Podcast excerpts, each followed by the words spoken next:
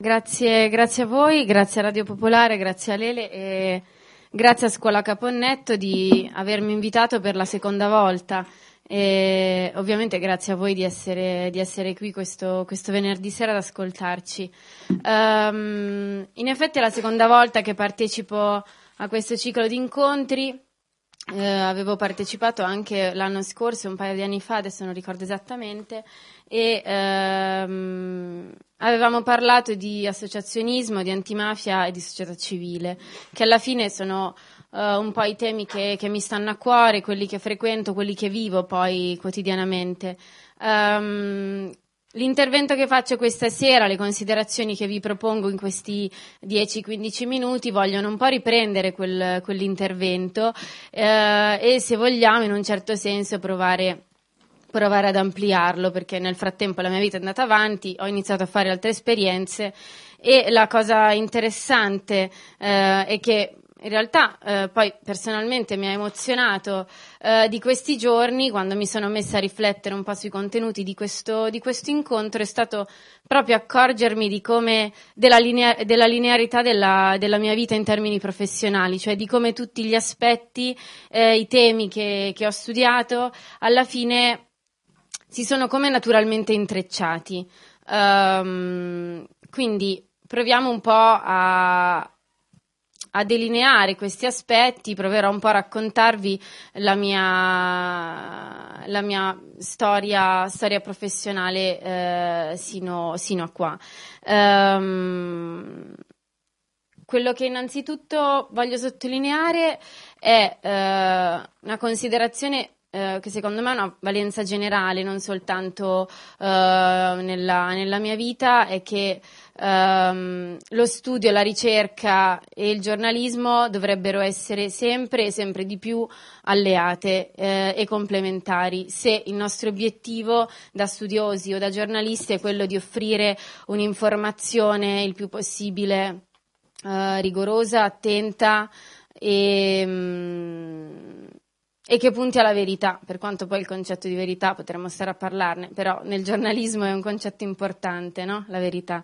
E la seconda considerazione che va a comporre quello che è la, la mia visione della professione giornalistica è che negli anni ho imparato ad apprezzare e a riconoscere il valore delle piccole storie, quelle che possono passare un po' in secondo piano o inosservate, che apparentemente sembrano non dirci niente e invece ehm, a ben guardare sono portatrici di un messaggio, anche semplice, ma forse di questi tempi messaggi semplici, messaggi positivi eh, ci fanno bene. Ci fa bene anche ricordare che c'è una quotidianità delle persone, di persone che tutti i giorni nei loro contesti cercano di fare la differenza e perché no, perché non dargli spazio. Uh, io questo ho iniziato, ho iniziato, a farlo nel mio piccolo uh, dieci anni fa, era 2009-2010, io ero iscritta a scienze politiche. Uh, e quindi qui parliamo del, dei miei inizi con eh, il tema della mafia e dell'antimafia e poi anche l'impegno civile, insomma. Um, inizio a seguire il, il, corso di sociologia della criminalità organizzata del professor Dalla Chiesa. Um, mi accorgo che quei temi mi entusiasmano, quindi uh, decido di, di, approfondirli, ma soprattutto inizio ad avvicinarmi al giornalismo. Lo faccio perché appena arrivata all'università ho iniziato a guardarmi intorno, c'erano delle redazioni universitarie e quindi avevo chiesto a una di queste di, di poter partecipare ai lavori, quindi avevo iniziato a scrivere di vari temi come per esempio beni comuni, in quel periodo c'era il referendum sull'acqua, quindi mi ero occupata di, di, quello, mi ero occupata anche di qualcosa su migranti, ma molto poco, insomma quello che può fare una studentessa universitaria alle prime armi, ma con molta passione per la scrittura, questo è. Um, e poi scrivo, leggo Gomorra, eh, e decido di scrivere una recensione. Siccome nel frattempo avevo iniziato anche il corso, eh, dico ma perché non far leggere dalla Chiesa questi lavori? Magari li trova interessanti.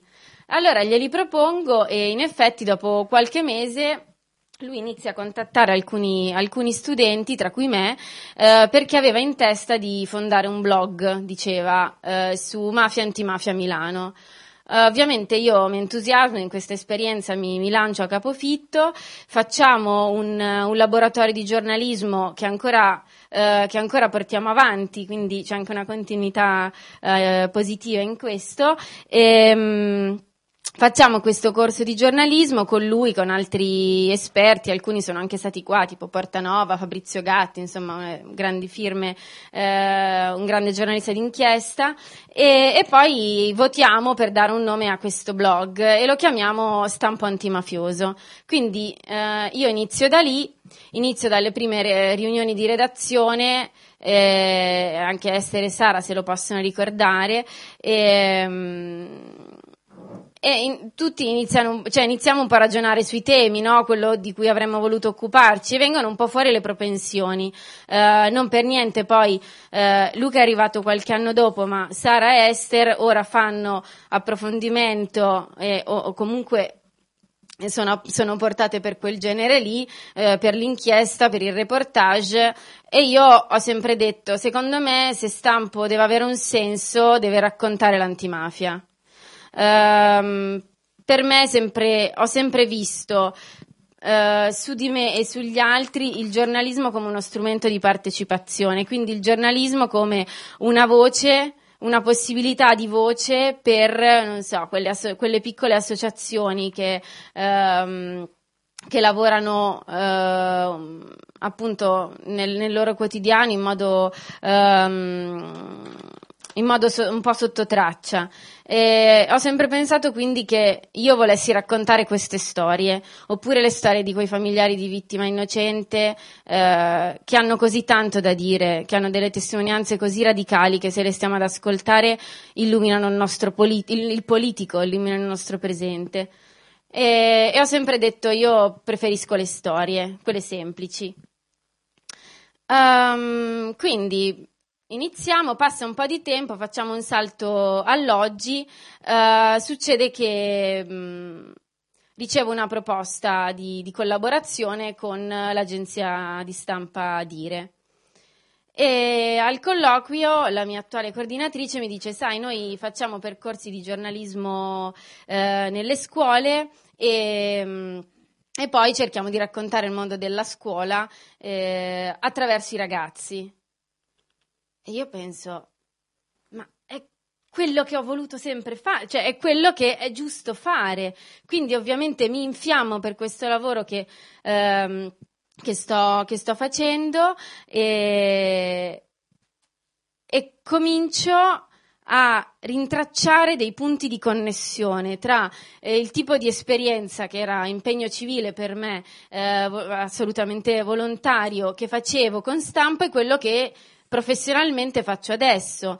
Uh, la storia a cui mi sono dedicata maggiormente ehm, negli anni di stampo è la storia di Lea Garofalo e soprattutto la storia delle ragazze, la mobilitazione delle ragazze che hanno ehm, costruito e difeso la memoria di Lea Garofalo. Io ho raccontato la loro, la loro mobilitazione, ehm, perché stavano scrivendo un pezzo di storia di questa città e quindi secondo me era fondamentale dare, eh, dare voce al loro impegno e in un certo senso anche al mio, concedetemelo perché non eravamo così tanti a scriverne. C'era Marica, che è stata, Marica De Maria, che è stata qui, eh, ma non è che il loro impegno proprio riempisse le pagine dei giornali e secondo me c'era qualcosa di potente in, uh, in quell'esperienza. Uh, che adesso tematizzo in questo modo. La potenza di quelle ragazze era, è stata la capacità di trasformare una storia che voleva rimanere privata, secondo avete presentato la storia di Lea Garofalo, no? quindi testimone di giustizia uccisa dall'Andrangheta nel 2009, uccisa dal, dal compagno Carlo Cosco, eh, quindi in un ambiente familiare. Loro pretendevano che questa storia rimanesse chiusa dentro i confini della famiglia. Queste ragazze dicono no, questa è storia della nostra città, la dobbiamo raccontare. Uh, quindi riescono a trasformare un fatto che si vuole mantenere privato in storia pubblica. E sono ragazze. E io ne scrivo e quindi diventa poi patrimonio della città. per me tutti i giorni entrare a scuola e spiegare ai ragazzi come scrivere una cronaca, come fare un'intervista, eh, come usare un telefono per fare del buon giornalismo, vuol dire, in un certo senso, dare ogni giorno forma alla possibilità che la storia delle, della mobilitazione per le agarofalo si ripeta. E quindi per me non è solo emozionante, è incoraggiante perché mi fa pensare che in un periodo in cui, come quello che stiamo vivendo, eh, in cui sembra che f- saper fare le cose sia un demerito, che è meglio non sapere fare niente commentare tutto, dare a dei ragazzi la possibilità di imparare a fare qualcosa attraverso la mia esperienza, che è pure minima, eh, è una responsabilità enorme e anche una soddisfazione, perché quando riesci a far passare il messaggio che eh, che la realtà è complessa ma si può governare, che i fenomeni sono complicati, che la mafia è un fenomeno complicato, ma lo possiamo imparare a conoscere e secondo me facciamo una cosa, una cosa importante, non sono da sola a fare questo, siamo eh, in, sei, in, sei, colleghi, ognuno fa quello che può. Um, e per ora, per ora mi, mi fermo qui, secondo me poi ci sarà altro tempo, ma direi che per ora preferisco lasciare spazio ai miei colleghi. Grazie. Grazie, Grazie Martina Mazzeo. Adesso la parola va a Esther Castano. Prego Esther. Io vi ringrazio per, per, l'invito, ringrazio anche Martina per questo bellissimo ricordo della nascita di Stampo Antimafioso che è un qualcosa che accomuna tutti noi. E Partirei anch'io da un ricordo perché mh, mm, non è la prima volta che parlo ai microfoni di Radio Popolare, è la prima qui in questo auditorium con davanti un pubblico, quindi è un po' diverso rispetto a quando sei in uno, stu- in uno studio con le cuffie e te e gli ascoltatori. E, mh, mm, una delle prime volte che ho parlato eh, in diretta a Radio Popolare è stato All'indomani del, dello scioglimento del comune di Sedriano per mafia, primo caso in Lombardia, eh, erano passati un paio di giorni da quel 16 ottobre del 2013 e ricordo che facemmo questa diretta, eh, io sono sbadatissima in macchina, avevo avuto un incidente mentre mi recavo mani- dalla redazione alla manifestazione dal bagno dell'ospedale. Questa cosa buffissima che però era importante fare quel giorno e devo dire che la vicenda di Sederiano è stato un po' un legame fra me e la radio. Ci ha permesso di conoscerci e, mh, per quanto mi riguarda, anche di non sentirmi sola in momenti particolari della mia vita e della mia crescita professionale. Ehm, naturalmente la vicenda di Sedriano, che appunto è stata accennata nella mia presentazione, eh, la, è stata molto narrata non solo da me, ma in primis da altri giornalisti ben più esperti. È una vicenda che da una parte è emblematica eh, e dall'altra è grottesca. Non so cosa più l'una dell'altra. È emblematica perché ehm, è eh, ancora oggi purtroppo eh, il simbolo di un nord che oltre a non avere gli anticorpi ehm, non vuole neanche prendere l'antibiotico quando gli si dice che è malato. Un piccolo collegamento, a inizio febbraio, ehm, potrei sbagliarmi con la data perché lavorando per un'agenzia stampa sono ogni giorno ehm, insomma, tempestata da, da notizie, da arresti. Comunque recentemente al più, al più presto, due o tre settimane fa, ci sono stati degli arresti di Ndrangheta in Val d'Aosta, un'indagine che è un po' l'anno zero per la percezione dell'Andrangheta in quella regione. E una delle persone arrestate è un assessore alle finanze e anche consigliera comunale di Saint-Pierre. in quel caso io ho sentito subito il sindaco, gli ho chiesto ma ehm, insomma aveva avuto qualche percezione e lui mi ha risposto dicendo che non si era mai posto il problema. Quindi, insomma, vicenda di Sedriano potrebbe anche ri- riproporsi in alte, altre altezze.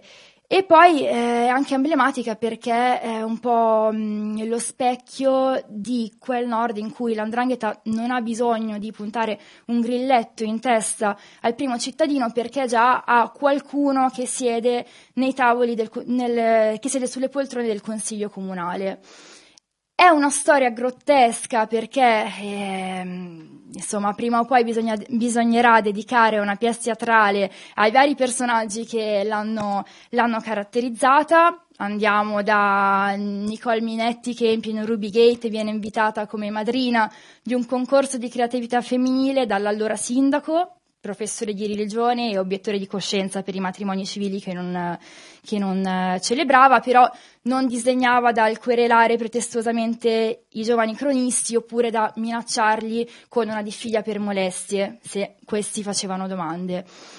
Al vice sindaco che eh, all'indomani dell'arresto gli, si, gli viene chiesto, insomma, ma eh, com'è possibile Ehm, insomma, non avete avuto percezioni nel territorio, poi c'erano anche dei reati spia, non so, eh, il, le, le, slot machine che venivano che, che spuntavano come funghi in, in ogni bar e, e, lui rispose dicendo che insomma no, la criminalità Insomma, nonostante questi arresti di indrangheta su cui aveva forti dubbi, a Sederiano non esiste perché avevano installato gli autovelox e tolto dalle strade le prostitute. Un altro personaggio grottesco di tutta questa vicenda, maresciallo dei carabinieri che invita i giornalisti locali a non occuparsi di indrangheta. E poi così, giusto per, per avvicinarsi più alla cronaca, visto che adesso sono loro che reggono le redini a Sedriano, i 5 Stelle che commentando l'arresto dicono ma noi ci atteniamo al giudizio di Dio. Quindi una situazione veramente paradossale, tra l'altro il TAR poi ha respinto il ricorso contro lo scioglimento riaffermando la, la necessità di quel provvedimento e po- proprio pochi giorni fa il prefetto ha chiuso con um, un'interdittiva antimafia, è una notizia di un paio di settimane fa, inizio febbraio, il Garden. Eh, il Garden è un vivaio di Sedriano, il cui proprietario è il suocero di un esponente, ehm, scusate, il cui, il cui, proprietario è il suocero di un, del, di un membro, di un componente della famiglia mafiosa dei Musitano, a cui il comune di Sedriano, poi sciolto per mafia, affidava gli appalti del verde. Quindi c'è stata questa, eh, diciamo, questa azione della prefettura che riporta un po' il caso alle cronache. Però oggi, insomma, quello su cui vorrei mh, focalizzare questi minuti che mi rimangono è in realtà mh, sulla matrice violenta delle cosche qui al nord, perché noto che è un tema eh, non abbastanza affrontato eh, nel lavoro quotidiano di noi cronisti. Eh, matrice violenta che eh, esiste, non è da sottovalutare, anche se mh, mm, al nord l'andrangheta in questo momento non sta compiendo stragi, anche se sono passati ormai più di dieci anni da quel 14 luglio 2018, eh, data in cui a San Vittorio Lona, nel Legnanese, mh, mm, eh, morì sparato il boss secessionista Carmelo Novella per mano di Antonino Belnome. Diciamo, la fase non è questa, ma non bisogna sottovalutare la matrice violenta. Ad esempio, e porterò due brevi esempi. Il primo è quello di ciò che sta accadendo nel Comasco, dove, dove è in corso un cambio generazionale tra le cosche mafiose. Um, ne parlava proprio eh, Alessandra Dolci, pro- procuratore aggiunto e capo della direzione distrettuale antimafia, eh, in un recente convegno all'Università Statale ehm, organizzato da Wikimafia.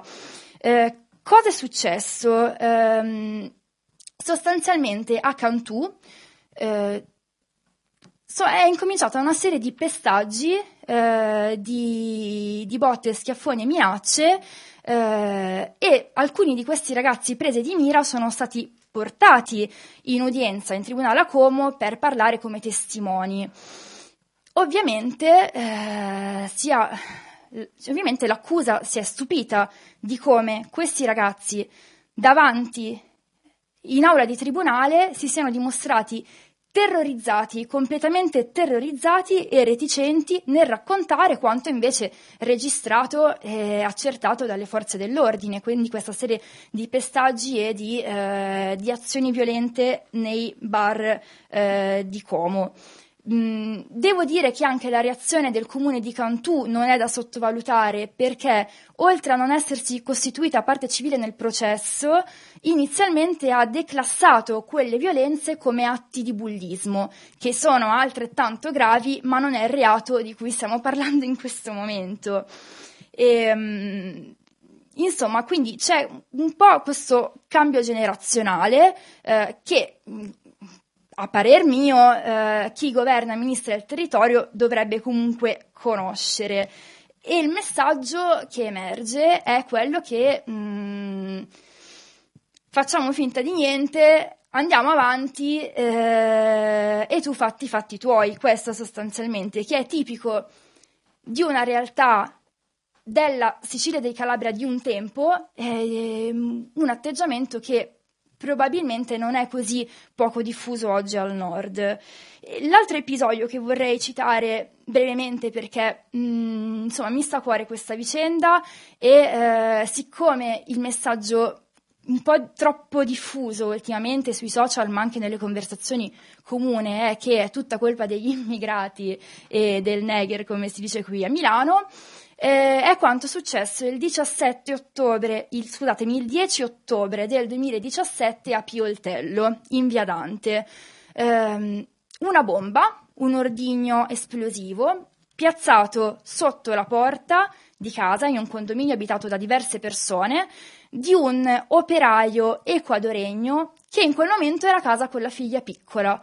L'ordigno esplode, fortunatamente nessuno si fa male, cosa, su- cosa successo? Era una ritorsione per um, un'estorsione non, non um, per insomma il, um, come possiamo chiamarla, per un pagamento di un prestito a tassi di usura non restituito. Adesso non ricordo quanto fosse il tasso, mi sembra 300%, qualcosa, qualcosa di simile. Um, il giudice Salvini e so che, insomma, dire giudice Salvini, questa, questo binomio potrebbe essere, ma parlo del GUP Guido Salvini, naturalmente, ha commentato eh, la scorsa settimana eh, questo fatto dicendo che quella bomba è stato un simbolo di predominio. Chi l'ha piazzata? L'ha piazzata Roberto Manno, condannato a nove anni e mezzo, che è il figlio del presunto boss della zona, già arrestato eh, a luglio del 2010 con crimine infinito. Quindi c'è un cambio generazionale, c'è eh, una leson tra comunque padre e figlio e c'è una matrice violenta. Tra l'altro, e vorrei proprio leggervi queste parole perché Salvini sottolinea come l'attentato aveva, e leggo le parole del giudice, una funzione didascalica, educativa e di prestigio sul territorio, in quanto eh, esprime l'autorità del gruppo che deve essere percepita non solo dalla vittima, ma da tutti, quindi dalla cittadinanza. Ed è molto grave, vuol dire che un certo spazio gli si è lasciato. Quindi, isolando le parole chiave di tutto questo discorso, abbiamo l'affronto, l'autorità che deve essere rispettata e l'appartenenza familiare, che sono tutti termini che ad oggi, termini e concetti, non dovrebbero più minimamente essere, ehm, più minimamente essere associati all'andrangheta e avere spazio nella nostra società. Concludo, sempre parlando di violenza, eh, con il fatto che troppo spesso ancora oggi la violenza ehm, ha un legame con il lavoro giornalistico. È uscito in queste ore il report di inizio anno di Ossigeno per l'informazione. Dall'8 febbraio al 19 sono 15 i giornalisti minacciati in tutta Italia.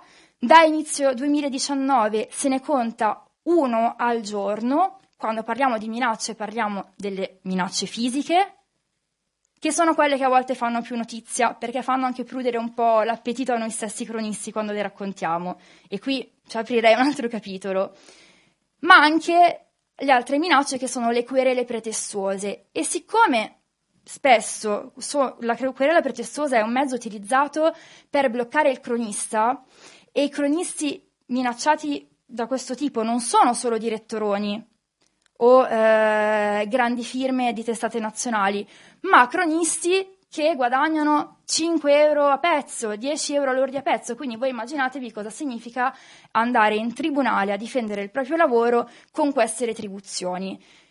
Un giornalismo precario non è un giornalismo libero. Quindi io con questo concludo il mio intervento. E, um, grazie per essere venuti qui stasera. Il vostro interessamento è un qualcosa che scalda davvero il cuore.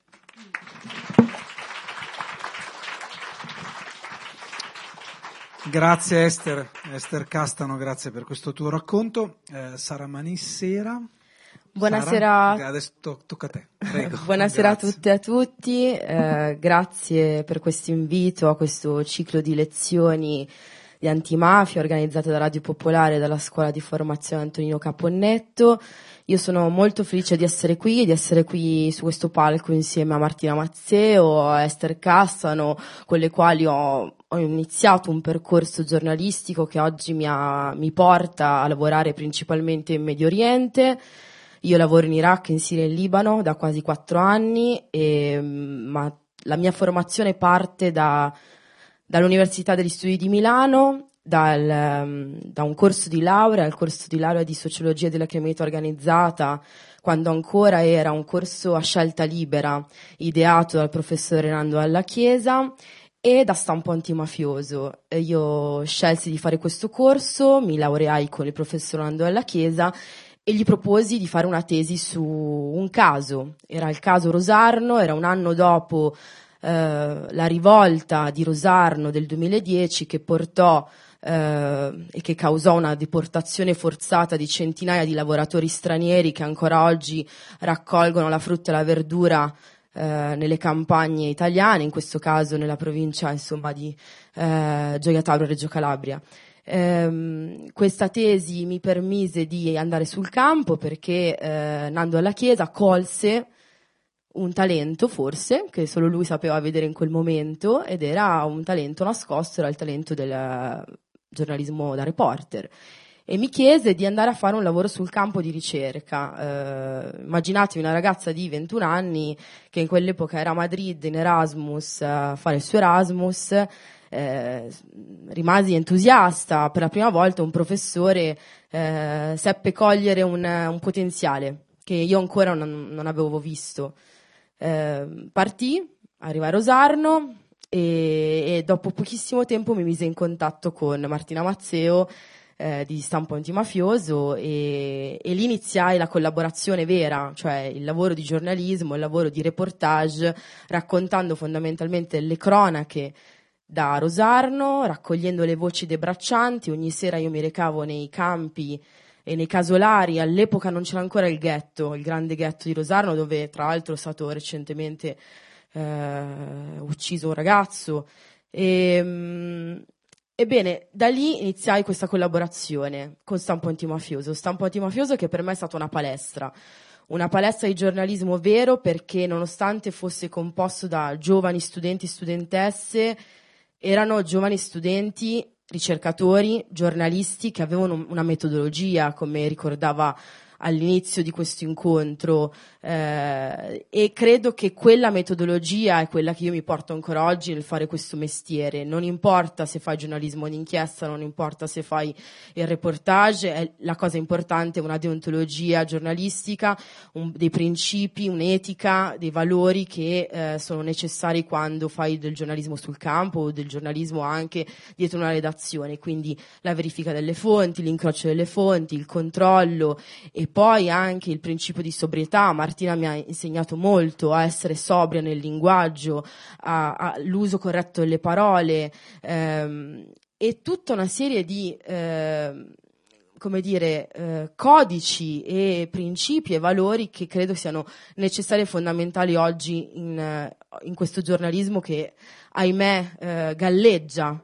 E, ehm, e qui entro in quello che oggi faccio io. Eh, Stampo Antimafioso per me è stata una palestra perché dopo le cronache di Rosarno ho scelto di eh, volontaristicamente di impegnarmi per, eh, per l'associazione, non solo eh, nella scrittura di articoli, nella, nel racconto di storie di antimafia che secondo noi avevano il valore perché erano delle storie da raccontare, ma abbiamo portato stampo antimafioso nelle scuole, nelle università, raccontando anche come si fa giornalismo antimafia e raccontando principalmente anche qualcosa di nuovo, cioè qualcosa che era nato da, da zero, da un'università, da degli studenti che in maniera del tutto volontaria erano, avevano creduto in un impegno, un impegno civile. Questo lavoro eh, mi ha portato poi anche qui percorsi di vita che si intrecciano. Io ho scelto di studiare all'estero, ho fatto un master, sono arrivata a Beirut grazie all'Unione Europea e ci tengo a sottolinearlo. L'Unione Europea avremo a maggio le elezioni, ma io grazie all'Unione Europea ho studiato all'estero, ho vinto un master, eh, mi ha permesso di andare avanti negli studi ed è a Beirut che poi ho iniziato a fare la giornalista freelance, principalmente per testate internazionali, anche italiane, ma di fatto quello che oggi mi permette di mangiare sono le, le testate internazionali.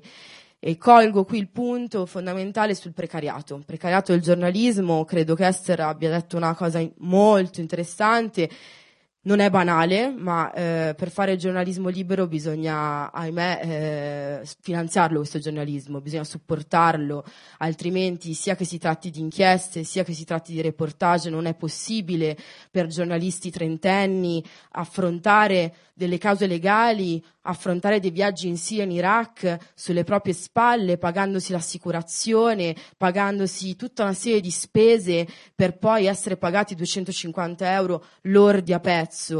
Questo è ingiusto, eh, non è corretto e eh, soprattutto non è corretto né per la professione né per la dignità dei lavoratori, perché ricordiamolo, questo è un lavoro, il giornalismo. Colgo inoltre eh, l'occasione per sottolineare un punto a me caro, lavorare così come si fanno inchieste, ma così come quando si va in un paese estero, eh, bisogna studiare. E la base fondamentale di, del giornalismo è lo studio. Non si può pretendere di arrivare in un paese e iniziare a scrivere senza aver studiato mh, almeno per settimane quel contesto. Io lavoro in Iraq da diversi anni, eppure ogni volta che vado in Iraq studio qualcosa di diverso, studio altri libri, eh, leggo, imparo, sento persone più esperte di me e questo richiede il tempo e il tempo è giusto che sia pagato a un certo punto perché noi possiamo fare volontariato per i primi due, tre anni, poi arriviamo ai 30 anni e la precarietà la vivi sulle proprie, sulle proprie spalle, non, non, fai fatica a trovare un lavoro, eh, serio, come dire, fai fatica a mangiare, fai fatica a pagare un affitto. Eh, chiudo per dire che cosa? Credo che oggi il giornalismo necessiti aria fresca, eh, necessiti investimenti, soprattutto a livello multimediale, a livello di eh, giornalismo dig- digitale, innovativo. Esistono già degli esempi all'estero eh, di buon giornalismo f- supportato dai lettori, in cui c'è un rapporto molto diretto tra giornalista e lettore, eh, vi voglio fare un esempio, è Mediapart in Francia, vi voglio fare un altro esempio, è The Correspondent in Olanda, che oggi aper- da, da, pochi mesi ha aperto una grandissima campagna di crowdfunding a livello internazionale in inglese. Eh, credo che in Italia siamo indietro, eh, ma al tempo stesso abbiamo bisogno di lettori eh, che reclamino questa, questa necessità, questo tipo di giornalismo. Eh, chiudo con eh, Donne fuori dal buio, visto che è stato menzionato all'inizio, è un web doc multimediale interattivo che potete trovare eh, alla pagina www.donnefuoridalbuio.com. È un progetto eh, estremamente eh, crea- creato dal basso, finanziato da persone che hanno creduto in un'idea è realizzato da me, dalla fotogiornalista con cui lavoro che si chiama Arianna Pagani e racconta la storia di quattro donne. Noi abbiamo scelto di raccontare storie positive e cambiare anche quella modalità di fare giornalismo e utilizzando un giornalismo che è stato definito negli anni 60 il giornalismo di pace, che racconta le storie delle persone per le persone e che soprattutto mette al centro non tanto l'aspetto negativo. Io l'Iraq lo racconto attraverso l'aspetto negativo. È chiaro, l'Iraq è in guerra da quasi 15 anni, ma io le storie delle persone che metto al centro sono quattro donne che resistono e che vi fanno vedere un'altra realtà diversa e che serve, secondo me, in questo momento storico a eh, essere un esempio positivo, un, esempio di, un giornalismo di soluzione, che dà delle soluzioni e non, e non crea solamente dei problemi. Eh, raccontiamole queste storie, raccontiamo storie di mafia nei territori, ma raccontiamo anche chi resiste in quei territori eh, ormai direi conquistati dai, dalle organizzazioni di stampo mafioso. Abbiamo bisogno di molti più lettori che credono in questa forma di giornalismo e, e, noi siamo qua anche a testimoniare questo cambio, questa resistenza, questa forza che non è facile. Grazie. Grazie Sara. Ora l'ultimo racconto è quello di Luca Bonzanni. Tocca a te, prego. Grazie, buonasera, grazie dell'invito alla scuola di formazione Antonino Caponnetto, grazie a Radio Popolare, grazie a chi mi ha preceduto, ai racconti di Martina, Esther e Sara. Come anticipato Lele nella presentazione, beh, questo è un tema che è emerso anche dagli interventi che mi hanno preceduto, c'è l'importanza di abbinare l'aspetto della ricerca, della formazione universitaria accademica e la professione giornalistica. Io mi occupo di ricerca, sto facendo un dottorato in statale eh, su, con un tema che è legato alla, alla, mia terra. Io sono bergamasco, il mio progetto di ricerca riguarda eh, delle forme particolari di criminalità organizzata in Bergamasca e nei ritagli di tempo per l'Eco di Bergamo, che è il quotidiano locale principale di Bergamo, mi occupo di quei temi. Ecco, io partirei da qui. Chi frequenta anche il mondo dell'università e chi frequenta il mondo del giornalismo spesso assiste a una sorta di rivalità, o chiamiamolo derby, tra giornalisti e accademici. Giornalisti contestano agli accademici di fare filosofia, gli accademici contestano i giornalisti di essere superficiali.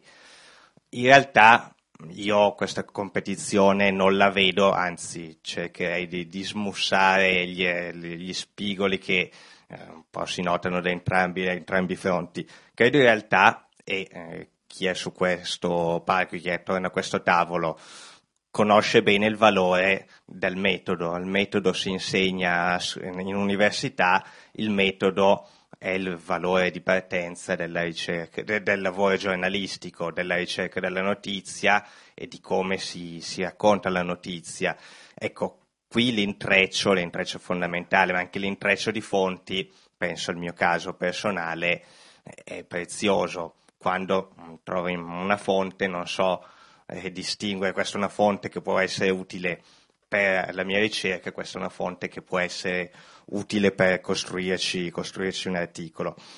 Ecco, un altro tema che è eh, emerso in questo, in questo dibattito, credo sia fondamentale, è quello delle storie sconosciute, storie sconosciute che si provano a raccontare, a valorizzare, a custodire, a divulgare per costruire una coscienza, una consapevolezza civile sui temi che qui stiamo affrontando. Ecco, è emerso il discorso storie sconosciute, non sono solamente le storie, le storie locali, ci sono le storie internazionali. Sara ne testimone per i suoi reportage che eh, portano ai lettori eh, vicende, esperienze umane che altrimenti conosce, nessuno conoscerebbe.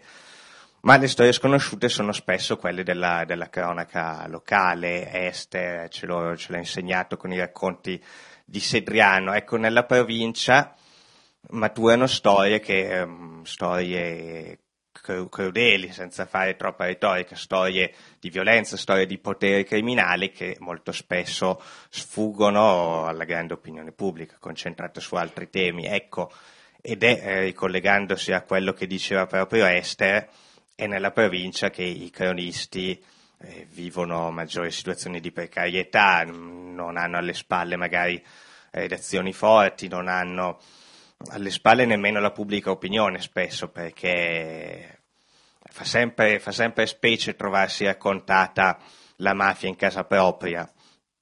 Mi capita, io collaboro anche con Libera Bergamo spesso, nelle scuole vado con, con, altre persone a raccontare i fatti di mafia che avvengono nella Bergamasca, sia chiaro.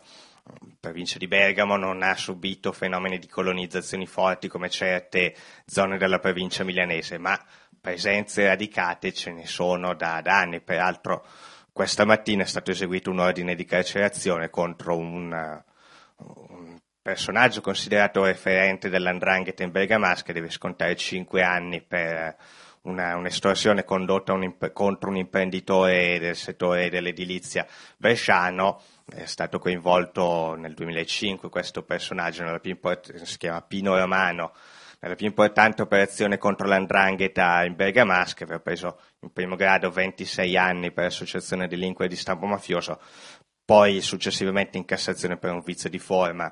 Relativo all'autorizzazione di alcune intercettazioni, erano venute meno le intercettazioni e quindi si è passata all'associazione delinquere semplice, però se si leggono quei, quegli atti, se poi si fa vedere con chi era in affari, cioè i fratelli Bellocco, gli Ampoli della famiglia Bellocco, una delle più importanti cosche di Ndrangheta, ecco, veniva fuori una fotografia plastica della presenza della criminalità organizzata di stampo mafioso in provincia di Bergamo ed ecco proprio notizia di oggi è tornato in carcere. Ecco, quando si va nelle scuole a raccontare fatti che accadono non a Palermo, non a Milano, che magari per una scuola della provincia bergamasca sembra una metropoli distante dall'altra parte dell'oceano, quando si raccontano fatti avvenuti in paesini come possono essere Ponte San Pietro, eh, Foppolo, Treviglio che già comunque 30.000 abitanti, ecco, cambia eh, la percezione, la percezione di questi fenomeni.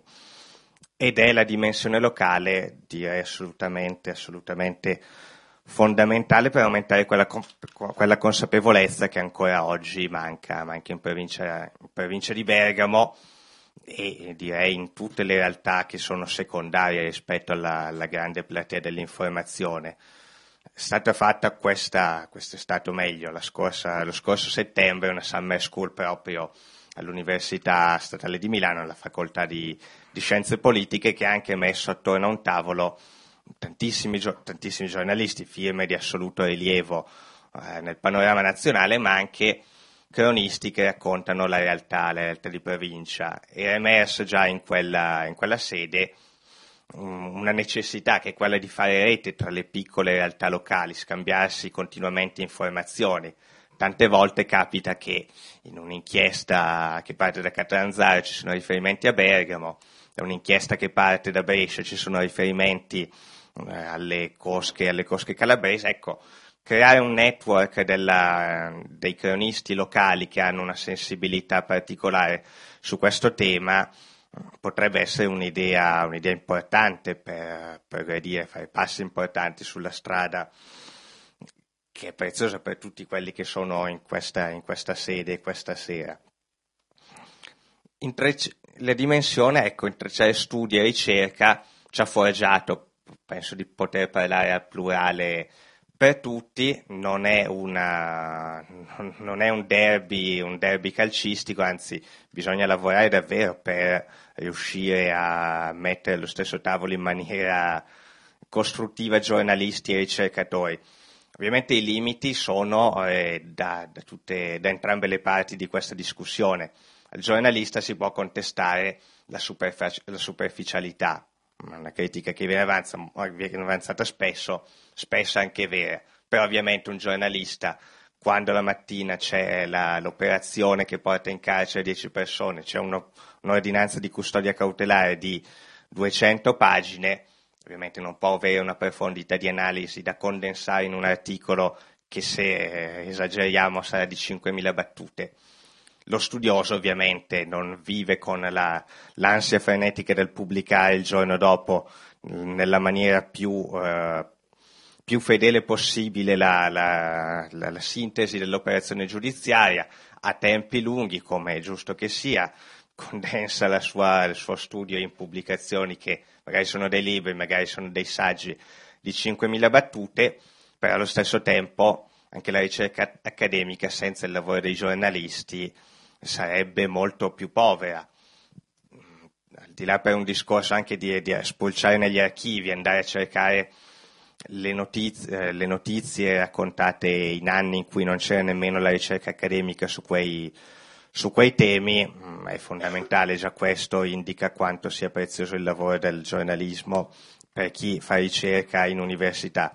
Allo stesso, allo stesso tempo il giornalista che all'indomani degli arresti va a intervistare anche magari rischiando, rischiando qualcosa di grave, cerca di intervistare i familiari degli arrestati, cerca di, inter- di intervistare quello spaccato di società in cui l'ondranghetista di turno eh, spadroneggiava, ecco, sono della, della, piccola etnografia quotidiana, diciamo, che poi sono preziosi anche per costruire la cornice sociale attorno a cui il fenomeno, il fenomeno mafioso prospera. Ecco, per completare la discussione a me eh, tenere, premeva particolarmente cercare di tenere insieme sia per un discorso, discorso personale, ho iniziato, io ho iniziato a scrivere sull'Eco di Bergamo subito dopo la maturità mi occupavo di, di calcio dilettantistico, seguivo la domenica quell'infinità di partite che animano il calcio dilettantistico bergamasco, è un modo anche semplicemente per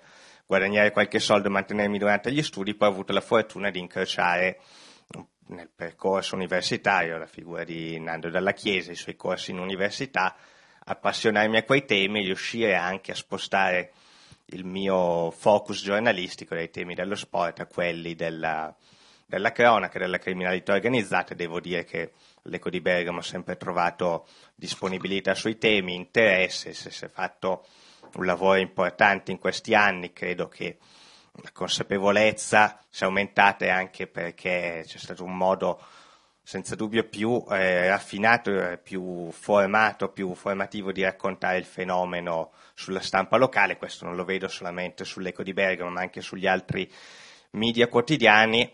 Diciamo, passi avanti ne sono stati fatti, io sottolineerei che è importante fare passi avanti soprattutto eh, nella periferia, nella periferia dell'informazione, nella periferia della società, perché è lì che si creano quei vuoti dove la criminalità organizzata prospera, ma è lì dove si hanno gli strumenti per rendere davvero consapevoli i cittadini che eh, certe cose succedono fuori dal proprio cancello di casa.